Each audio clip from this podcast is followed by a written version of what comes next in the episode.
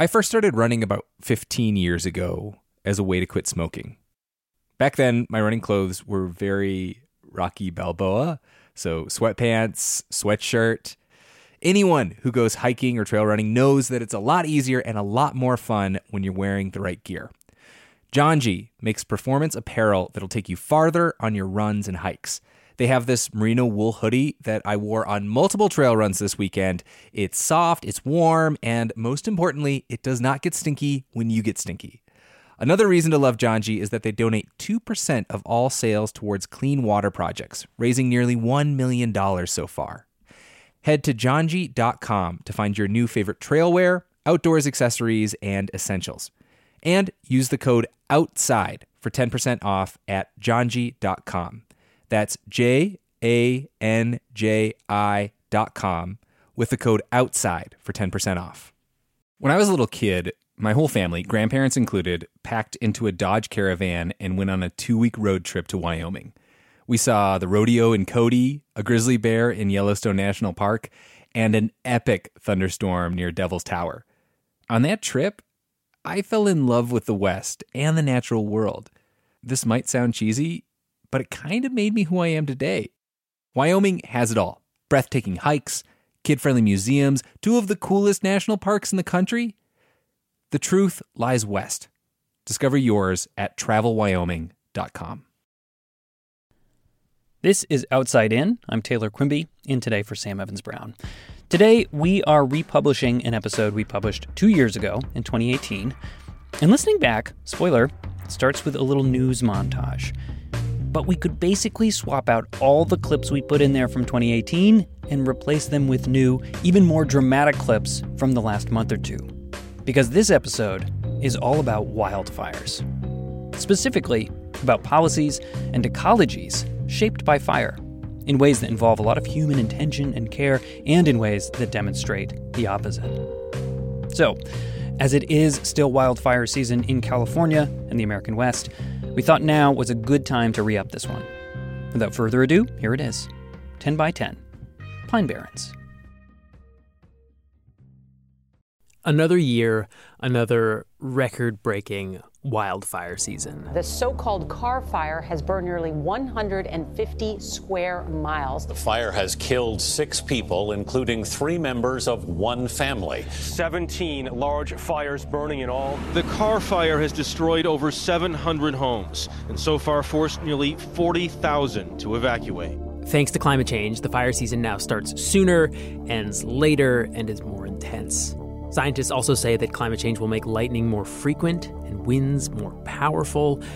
Basically, the world is a tinderbox. Six other major fires are burning across the state, all fueled by high winds, dry conditions, and triple-digit temperatures. So we're in the spot where the vortex actually came through. You can see it, it ripped apart fences over here. It's like a war zone. It's just like, like a bomb just hit.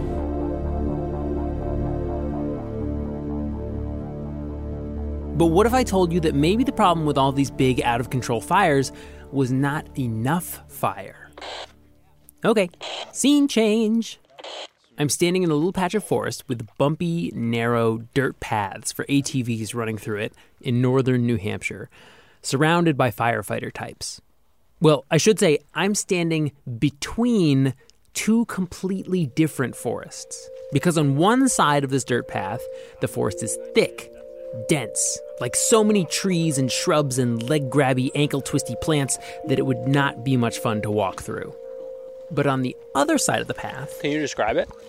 So this is just a pitch pine-dominated ecosystem here. Can you describe it, like, in oh. words that a general person would understand? This is Luke Romance.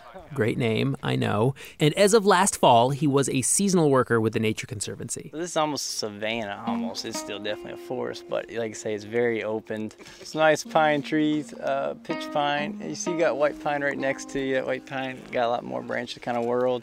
Pitch pine are a little more scraggly, actually. They don't look as nice nor get as big, but uh, they're fire adapted. They got thick bark, big plated bark there, and uh, so they can really take some flame and, and not get to them. When you walk through the woods on this side of the A T V track, there are tall pines, spaced pretty far apart, a few low, scrubby trees that you have to walk around. There are a lot of blueberry bushes, so many that you can't avoid stepping on them. But it's a lovely place for a stroll. It's open, it's bright, it's definitely not scratching up my arms or making it impossible for me to get anywhere. Something has come through and, like magic, swept away all the pucker brush. This is called the Pine Barren. So what happened on the sunny side of the A T V trail? Someone lit it on fire.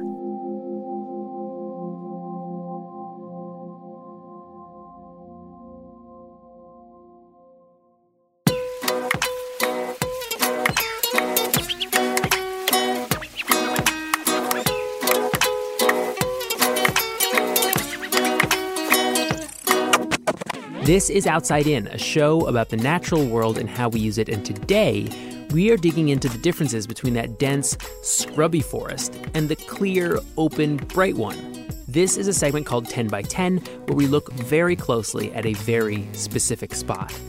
Today, it's places that burn.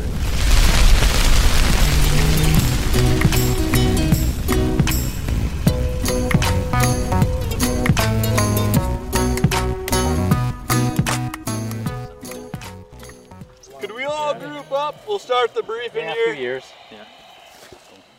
I appreciate the help getting things lined out this morning. Um, for folks that don't know me, my name is John Bailey, and I work with the Nature Conservancy. I'll be acting as the burn boss today. Like I mentioned, this is a team of a couple dozen people suited up in firefighting gear and equipped with water pumps and hoses, and are going through a plan to spread out throughout the woods and position themselves to keep a wildfire under control. Did I forget anybody? Any questions? And they will be fighting a fire, but it's one that they're going to intentionally set and help to spread using diesel fuel.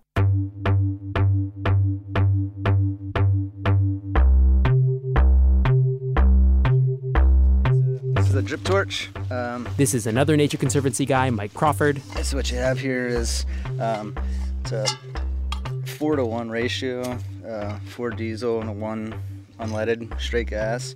So put a little bit of fuel on the ground, light the fuel, and then you light uh, the torch from, from that um, area that's lit on the ground.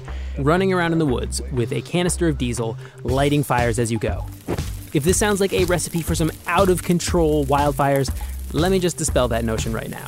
Heads up, everybody! Test fire on the ground. These prescribed burns are so safe. I'm a trained professional. They wait until the weather is right.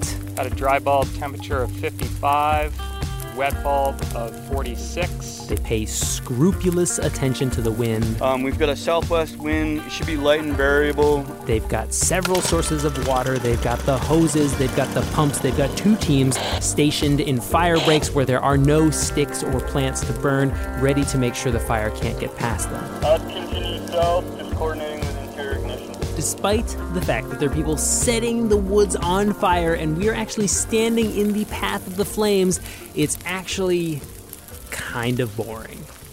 It's moving slowly towards us. Yeah. You think a turtle could outrun this? Right now, yeah, maybe. It's so safe. So, Burn Boss, give it a letter grade. How are we doing so far? A letter grade. I think we're getting a B for burn. So why are they doing this? Well, it's a fire with a job to do. Yeah, so it's, uh, I mean, the, the big picture here is that we're trying to maintain this incredibly unique habitat. So uh, these pitch pine scrub oak woodlands are New Hampshire's rarest forest type. That last guy is Jeff Lougee. He's in charge of this whole conflagration. Remember the two very different forests from the two sides of the path from the start of this story? One has been left alone for decades and been allowed to grow up, dense and thick. And the other had been burned a few years before in what's called a prescribed burn. Now, there are a few reasons why a woods doctor might prescribe a fire for a particular patch of woods, but let's start with the one at hand. What's going on in this particular New England forest? Here, it's conservationists who are doing these fires in the fall, trying to preserve rare plants and birds and bugs. For instance, whippoorwill live here. That's the bird that sings all night long. You know, they're great to hear, but if you live next to one, you probably want to, like, throw a shoe at it. And the birds aren't the only ones who like the open space. It also attracts a lot of rare moths. The list right now is we, there's twenty-two um, state-listed species here. So the rare birds are eating the rare insects. We can live with that. These whippoorwills and rare bugs, they need pine barrens to survive. And in turn, the forests, the pine barrens, need fire to exist. They're on very dry soil. Um, so they dry out fast, um, and you would get lightning strikes, not often, um, you know, especially in these northern pine barrens, maybe like every fifteen or twenty years uh, that would light a fire, and a lot of it would burn.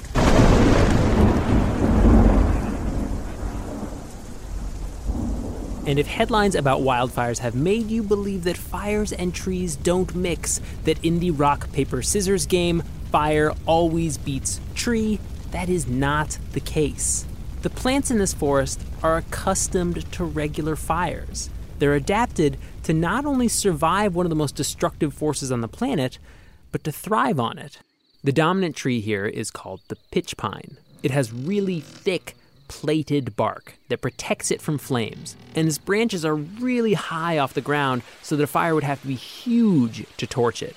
Its cones are covered with a thick layer of sticky resin that holds them shut, so they can't sprout and form a new tree. That is, until fire comes along to melt the resin and let them pop open up. That way, after a fire has passed and decimated all the competition, pitch pines are the first to bounce back and recolonize, a phoenix rising from the ashes.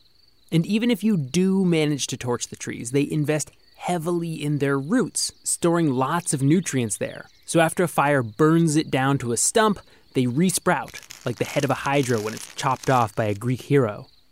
And that's not just true of the pitch pine, but virtually all of the trees here, like another called the scrub oak. Um, there's apparently a guy on Cape Cod that has been doing this little like backyard experiment. He's a scrub oak. He's been continuously cutting every year for thirty years. And it sprouts every year, yeah. Pretty so, tough to kill them that way? It's pretty tough to kill a scrub oak in general. I mean, you'd have to come out, out here with a bulldozer and plow them out of the ground. Plants in these ecosystems are so deeply co-evolved with fire that they actually encourage fires. Blueberries, eucalyptus, manzanita, sweet ferns, all of these plants have developed waxy, oily leaves, so they're extra flammable. They, uh, you know, they almost explode into flame. Some people call them self-immolators. This is Paul Gagnon, a fire ecologist who's doing a stint at the U S Army Corps of Engineers. He says this debate over why plants would evolve to be more flammable has been smoldering since nineteen seventy. It's kind of a paradox. Why would a plant self-immolate? One idea is that if a plant can burn very hot and intensely, it might burn up its neighbors as well as itself. If you're a plant that can grow back after a fire by sprouting from your roots or by being the first to grow back because of your fire-activated seeds, this is good news for you, or at least for your genes. Even though the individual would be would be harmed or killed in the fire, its offspring would benefit from it having burned up its neighbors, and, and this is a, a hypothesis called kill thy neighbor. Plant as arsonist. This is a really attractive idea, but a lot of biologists point out that flammability could just as easily be a coincidence, as in fire-adapted plants have evolved to survive droughts and being eaten by herbivores and grow in poor soils, and all these adaptations also just happen to make them more flammable. But if this is for real, it's an example of plants doing something a lot of us think is just the domain of vertebrates. They're reshaping the forest, engineering their environment to be more welcoming for species like them, species that thrive after a fire. And these plants, they used to run this joint. We know from a bunch of different sources that before the Europeans arrived, there was a lot more fire on the land than there is today.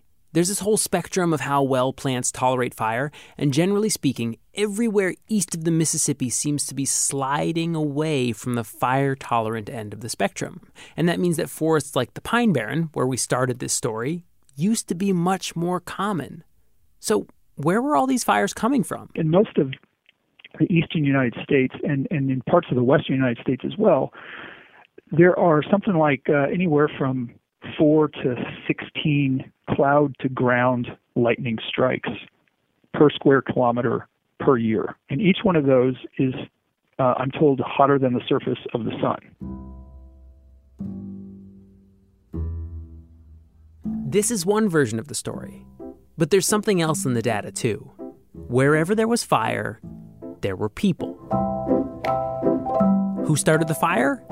Maybe us. That's after the break.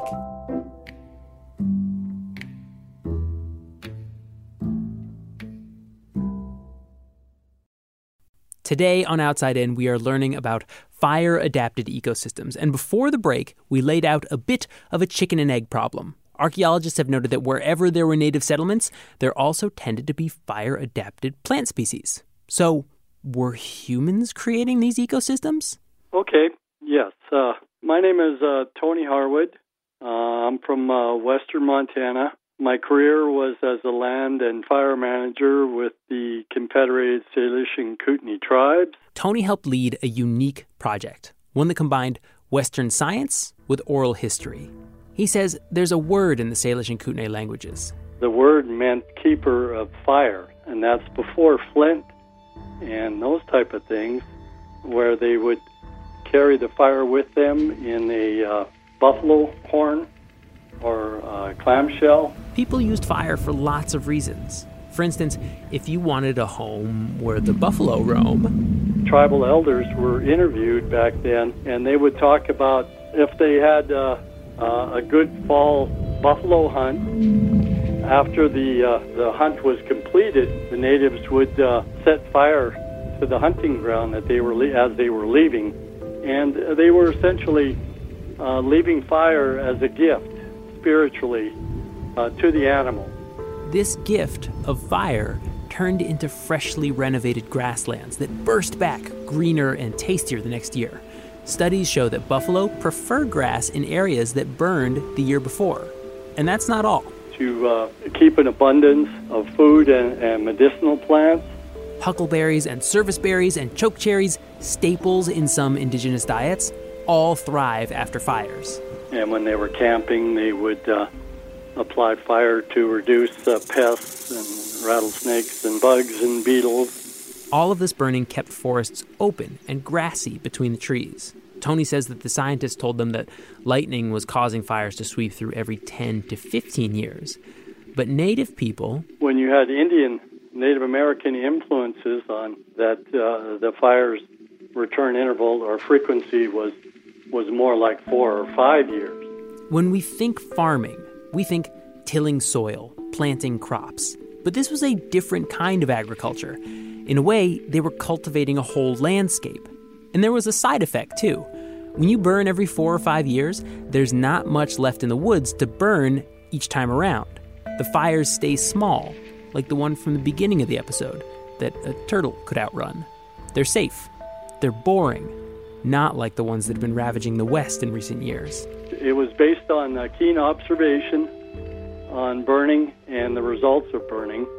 Uh, an iterative process over fifteen thousand generations that provided uh, a basis for uh, traditional ecological knowledge that was passed down through uh, oral tradition.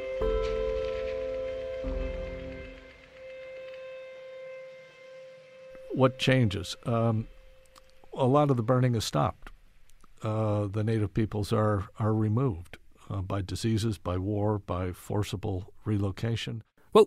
Who's that? Well, I'm Steve Pine. I'm a professor at uh, Arizona State University and um, self-proclaimed pyromantic, not a pyromaniac, important distinction. Once European colonization got underway, there was a lot of logging going on, and we were just leaving the debris, branches and wood chips left lying around in the forest. Logging takes the big stuff and leaves the little.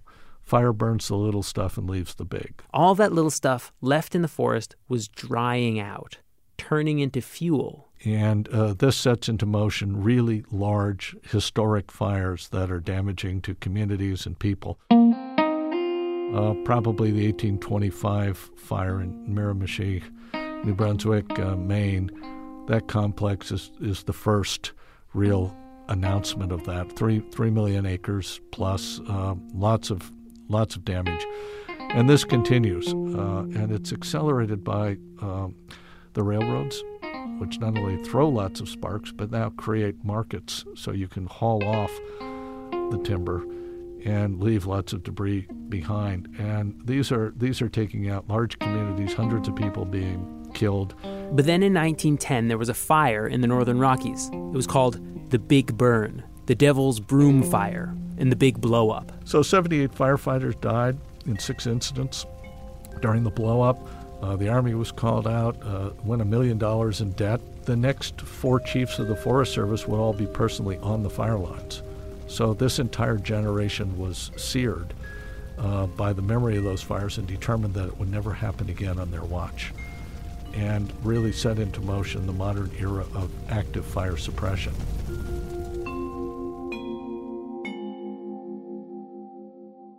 Fire went from being a tool that we used to create places we liked to live to being something we feared, something we had to keep tightly controlled. Suddenly, every time there was a fire out in the woods, whether there was a building nearby or not, firefighters were there to put it out. A force that had been driving the evolution of our forests and prairies in America for tens of thousands of years abruptly stopped. And as a result, today's forests look nothing like the forests that used to exist here. Which brings us back to the woods from the beginning, our ten by ten. Just to our left, you can see probably twenty-five, thirty feet into the underbrush. And then to our right, it's very open. There's a lot of ferns. You're right. The ferns, the sweet fern, the bracken fern, the blueberry. This is Adele Fenwick, another fire ecologist up here in New Hampshire, and we're strolling through the stand of trees that the Nature Conservancy set on fire at the beginning of the story, except eight months later, and it's very different. So, but but as soon as we got here, you said, this is lovely. It's so open. All the green has bounced back, and the shrubs are all budding out. The fire has opened everything up. The undergrowth is low and easy to walk through. So you have more taller trees, a bit clo- more close canopy, but then you have wide open. So it's going to recruit different herbaceous species for the pollinators. It's going to recruit different uh, bird types. It'll just support similar but somewhat different species. To give you a sense of Adele's vibe, let me just give you a little anecdote. Twice during our interview, she picked a tick off her skin and nonchalantly, without stopping her sentence, impaled it on her pocket knife, which she says is like no big deal. I work in the woods for a living. It's a routine occurrence. She researches high-altitude red pine stands and how often they used to burn here in New England. But I was stuck on this question. Why are these ecosystems here? Are they here because lightning strikes set fires or because humans did? And does that matter? There are these there are these accounts of, of the colonial Europeans arriving, and they're like, the forests are like parks, and you yeah. can ride a horse at a full gallop through the woods. But like that that has been cited as as evidence that that there was this this like really um, robust regime of native burning. Um And and when you talk to the fire researchers, they're they're a little less willing to sort of say, like, yes, the Native Americans had, you know, were burning constantly, and they were and they're they're just more measured in what they're willing to say, you know. Peer-reviewed studies on the line is what you have there. No one wants to hang themselves out to dry. Right. Yes, that's the nature of being a research scientist, is you stand behind research evidence.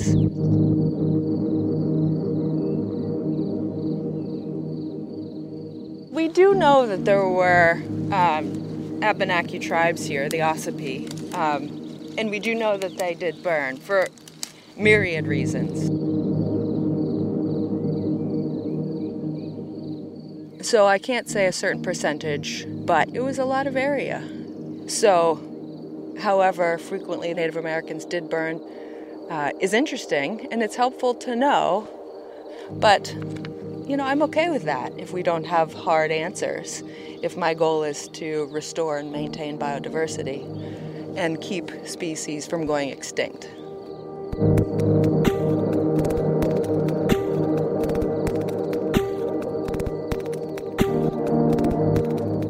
We've used fire to dramatically reshape our environment for as long as we've known how to make it. And in that way, the last hundred years or so of aggressively putting out every fire that starts has been this odd departure from that history. And now we're paying the price for that strategy. in the form of deadly wildfires out west and disappearing pine barrens here in the northeast. The woods doctors, though, have a prescription in mind, and all it takes is a couple dozen firefighters and a drip torch, if we can get over our fear of the flames.